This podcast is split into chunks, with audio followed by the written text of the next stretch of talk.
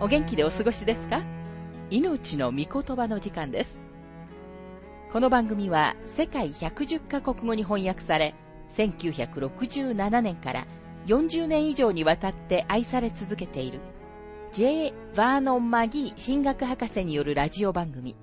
スルーザバイブルをもとに日本語訳されたものです。旧新約聖書66巻の学びからダニエル書の学びを続けてお送りしております。今日の聖書の箇所はダニエル書5章20節から31節です。お話はラジオ牧師福田博之さんです。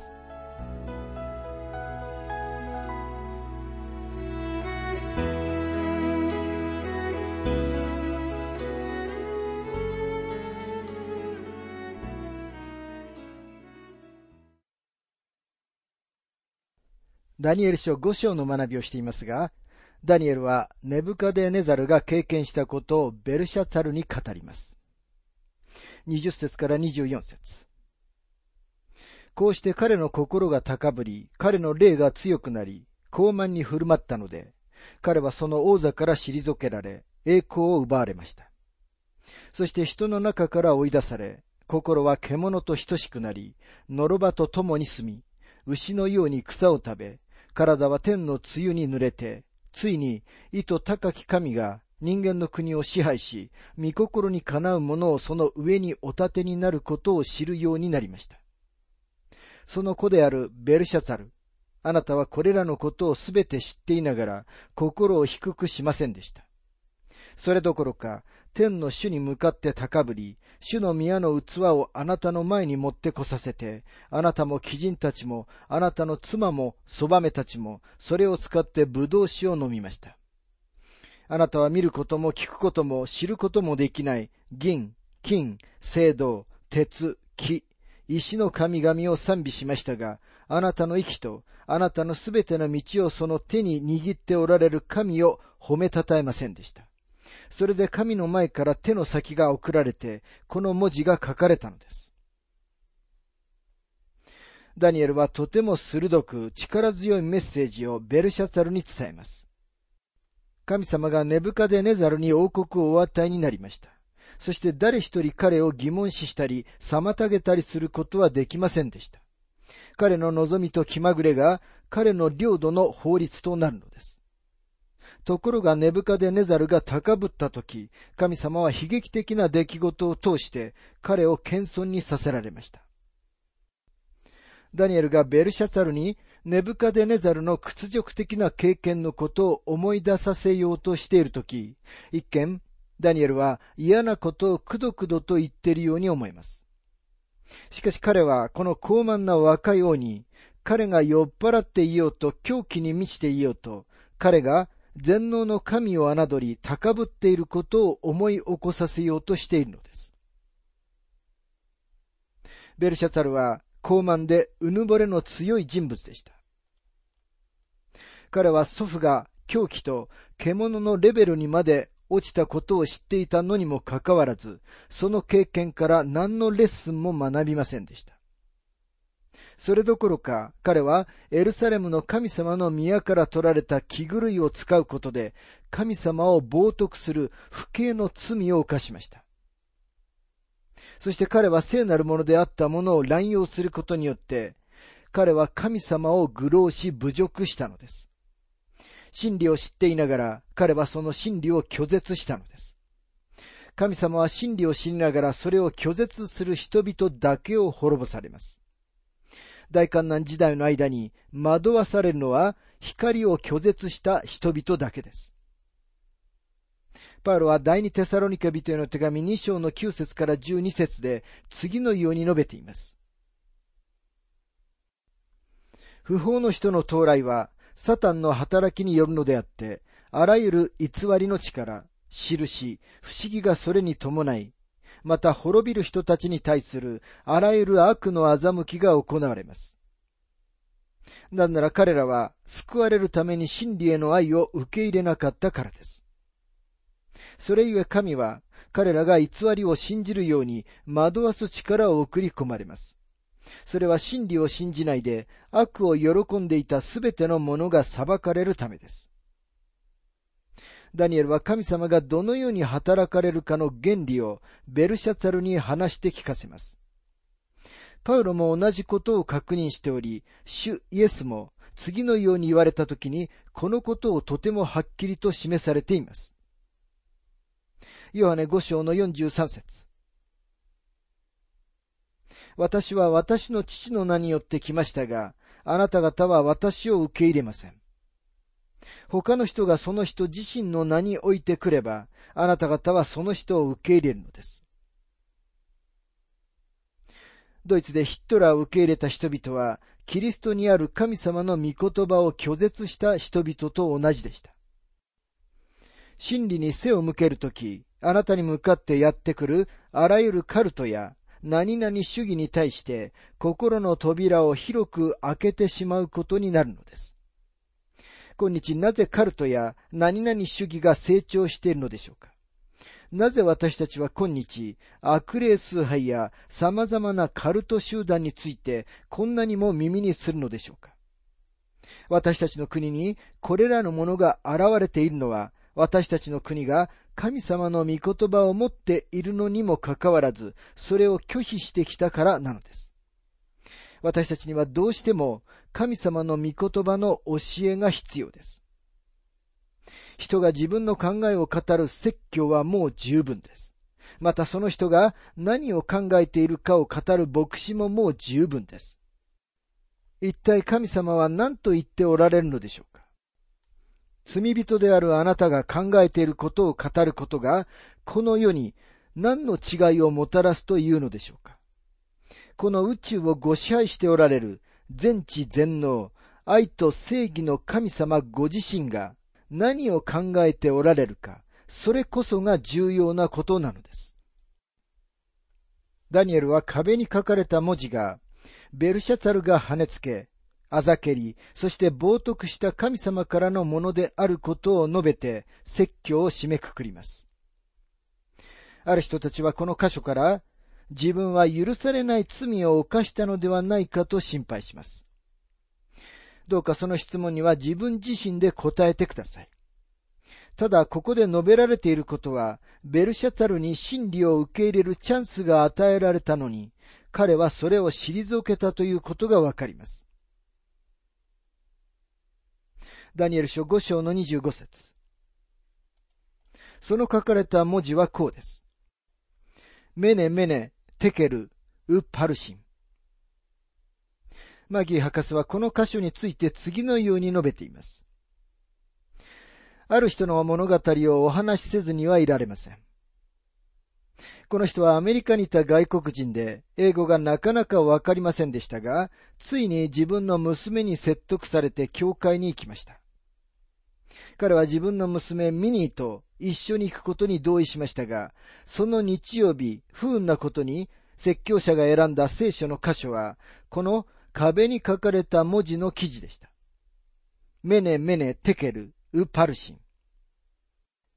説教者がこの箇所に言及した途端、この人は自分の娘ミニーの手を掴んで、教会の外に連れて行きました。お父さん一体全体どうしたって言うんですか。ひどく訛りのある英語で彼は答えました。説教者が何と言ったか聞いたかい。ミニーミニー、こっちへ来て人をくすぐりなさい。メネメネというのをミニーミニー、またテケルという言葉をティクル、英語のくすぐると間違って聞き取ってしまったという笑い話ですね。さて、ダニエルが神様からのメッセージを解き明かします。5章の26節。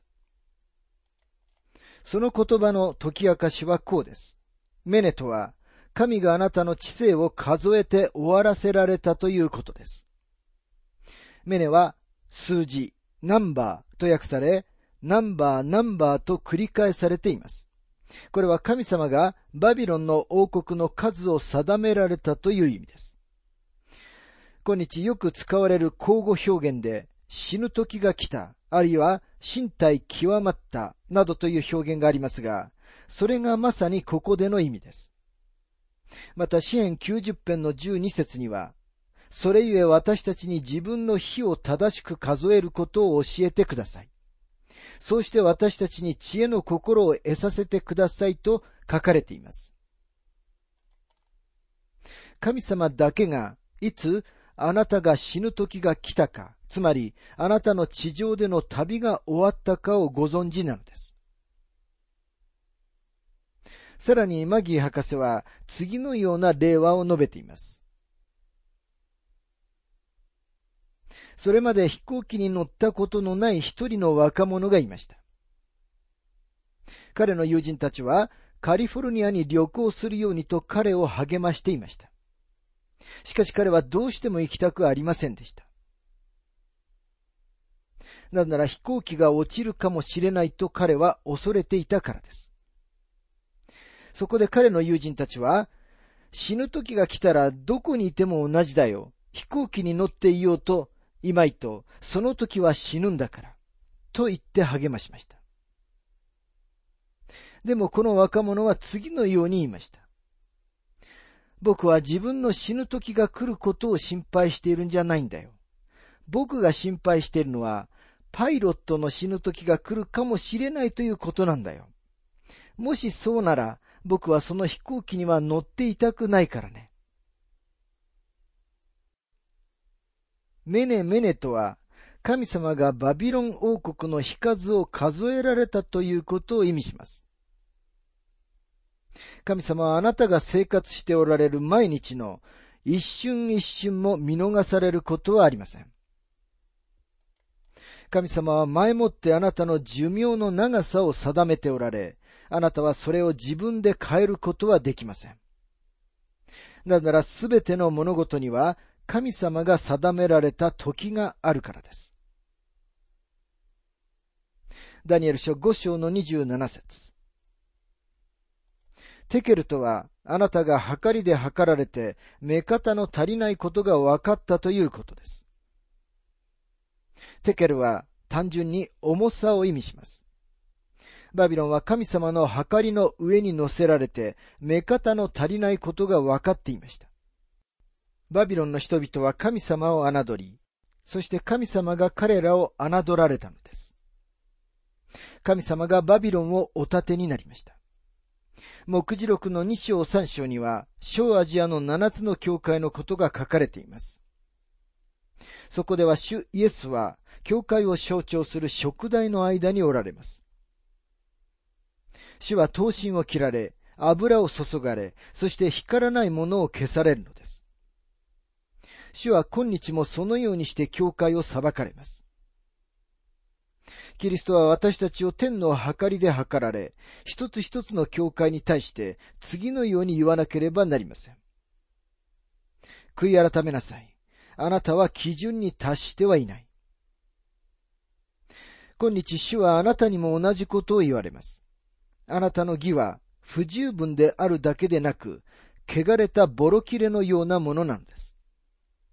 主イエスを通して与えられる神様からの義だけが、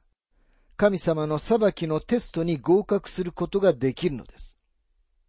ローマ人への手紙3章の21節から23節には、次のように書かれています。しかし今は、律法とは別に、しかも律法と預言者によって明かしされて、神の義が示されました。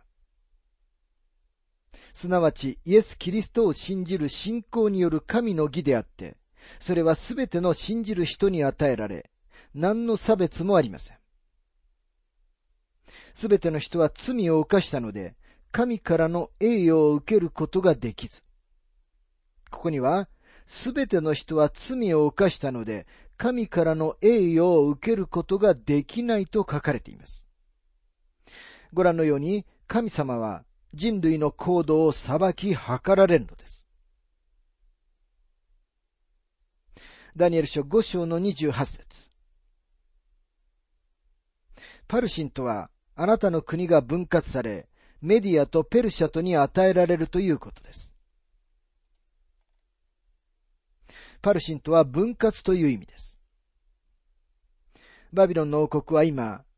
分割され、メディアとペルシャに与えられるのです。言い換えれば、金の頭は取り去られるということです。今度は銀の腕が表舞台に立つ番なのです。神様こそが地上の国々の最高司令官です。ですからエゼキエルは次のように書いています。エゼキエル書21章の27節。廃墟だ、廃墟だ。私はこの国を廃墟にする。このようなことは、私が授ける権威を持つ者が来るまでは、かつてなかったことだ。キリストが来られるまでは、神様は国々を倒されます。かつての独裁者、ムッソリーニやヒットラーやスターリンが世界の本当の恐怖でしたが、その人たちも今はいなくなってしまいました。神様は今も、世界の主導権を握っておられるのです。ダニエル書2章の34節には、一つの石が人手によらずに切り出されとありますが、その石こそ主キリストなのです。このキリストがいつの日かご自分の王国をこの地上に建てられるのです。ダニエル書5章に戻りますが29節。そこでベルシャツァルは命じて、ダニエルに紫の衣を着せ、金の鎖を彼の首にかけさせ、彼はこの国の第三の権力者であると布告した。ここでも、この国の第三の権力者と書かれています。ダニエル書は確かに歴史に忠実な書なのです。それは、ナボニドースが本当の王であり、ネブカデネザルの孫であるベルシャツァルは、副司令官だったからです。ダニエル書5章の30節から31節。その夜カルデア人の王、ベルシャツァルは殺され、メディア人ダリオスがおよそ62歳でその国を受け継いだ。この宴会が開かれていたまさにその時、メディア人たちは運河の水が流れていたバビロンの城壁の下を行進していました。先にも述べましたが、この町の城壁の下は水を通すための運河になっており、その時水はせき止められ、ユーフラテス川の本流に引き戻されていました。敵の将軍ゴブリアスは自分の軍隊を宮廷のあった町の中心へと行進させていました。歴史には、ゴブリアスと彼の軍隊は、護衛たちが何か変だと気づく前に町の中心に入っていたと記録されています。ペルシャ人たちがどのようにして町を占領したかを一般の歴史に記録したのはギリシャの歴史家クセノポンです。このようにしてベルシャツァルは殺されました。彼は神様の計りで計られ、目方の足りないことが分かったからです。神様は同じようにご自分の計りとご自分の基準をお使いになってあなたを計られます。神様はすべての人間に対して次のように言われています。ローマ人への手紙3章の23節。すべての人は罪を犯したので、神からの栄誉を受けることができず。神様の御前にはすべての人が失われた罪人なのです。今日あなたは神様から特別な取り調べを受けているのではありません。あなたはすでに失われており、すでに有罪なのです。ですから神様はあなたに、神様による完全な救いを提供してくださっています。しかしベルシャツァルは神様を拒否し、そして殺されたのです。その後メディア人ダリオスが銀の王国の支配者になりました。彼は突然に襲いかかってバビロンを破壊しました。イザヤはイザヤ書21章でバビロンの崩壊を予言しました。将来のある日、もう一つのバビロンが神様の御手によって陥落します。そのことが、黙示録18章に書かれています。そして、高慢になった人間の文明は終わるのです。さて、ダニエル書6章の学びに入りますが、6章はおそらく聖書の中で一番親しまれている箇所の一つではないでしょうか。それは、ダニエルが獅子の穴に投げ込まれる記事です。ダニエルが獅子の穴で過ごしたのはたった一晩でしたが、17歳の少年の時からおよそ90歳の時までの生涯を異教の王の宮廷で過ごしたということを、あなたは立ち止まって考えたことがあるでしょうか。ダニエルにとっては、実際、獅子のいる穴で一晩を過ごすよりも、あの宮廷に生活していた方がもっと危険だったと思います。獅子たちは彼に指一本触れることはできませんでしたが、異教の人間たちであったネブカデネザル、ナボニドウス、ベルシャサル、ユダヤ人ダリオス、そしてシラスの宮廷でダニエルは絶えず危険にさらされていました。でも彼はこのうちの幾人かを生ける誠の神様を知るように導く特権に預かりました。ダニエルはたった一晩を獅子の穴で過ごしただけなのですが、私たちはそのことを見ていきます。なぜならそこには、今日の私たちに対するメッセージがあるからです。この章は、ダニエル書の歴史的な部分を締めくくります。そして一つ一つの歴史的な出来事は、私たちのために目的があって記録されています。ダニエルの人生のこの特別な相和は、神様の道からを保ち続けることのもう一つの実例であり、そして神様が残りの者たちを大患難時代の間、どのように守られるかのもう一つの予告です。この章は神様がダニエルの三人の友人たちを燃える炉の中で守られた三章の記事と対になっています。三章ではダニエルはどこにいたのかという疑問があったように、6章では3人のヘブル人の若者たちはどこにいるのかという疑問があります。彼らも確かにダニエルが神様に従ったようにダニエルに続いたに違いありません。時間が経過しているのでおそらく彼らはもう生きてはいなかったのかもしれません。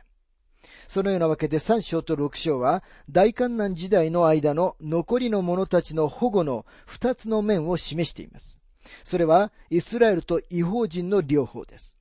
3章では人間の憎しみと迫害によってもたらされた困難に強調点が置かれていましたが、この章では強調点はむしろ悪魔的な憎しみと迫害に置かれています。今日の私たちへのメッセージは、ペテロが与えている警告のメッセージです。第一ペテロ5章の8節にはこのように書かれています。身を慎み、目を覚ましていなさい。あなた方の敵である悪魔が、吠えたける獅子のように食い尽くすべきものを探し求めながら歩き回っています。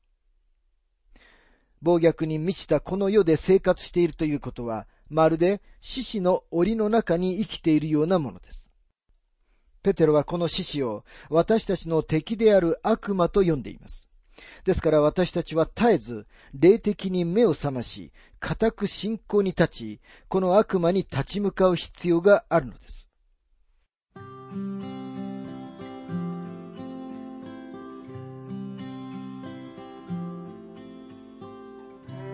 命の御言葉、お楽しみいただけましたでしょうか。今回はダニエル、壁の文字を解き明かすというテーマで、ダニエル書5章20節から31節をお届けしました。お話はラジオ牧師福田博之さんでした。なお番組ではあなたからのご意見、ご感想、また聖書に関するご質問をお待ちしております。お便りの宛先は郵便番号 592-8345。大阪府堺市浜寺昭和町 4-462 浜寺聖書協会命の御言葉の係。メールアドレスは全部小文字で ttb.hbc@gmail.com または浜寺浜寺バイブル .jp hamadera.bible.jp です。どうぞお気軽にお便りをお寄せください。それでは次回までごきげんよう。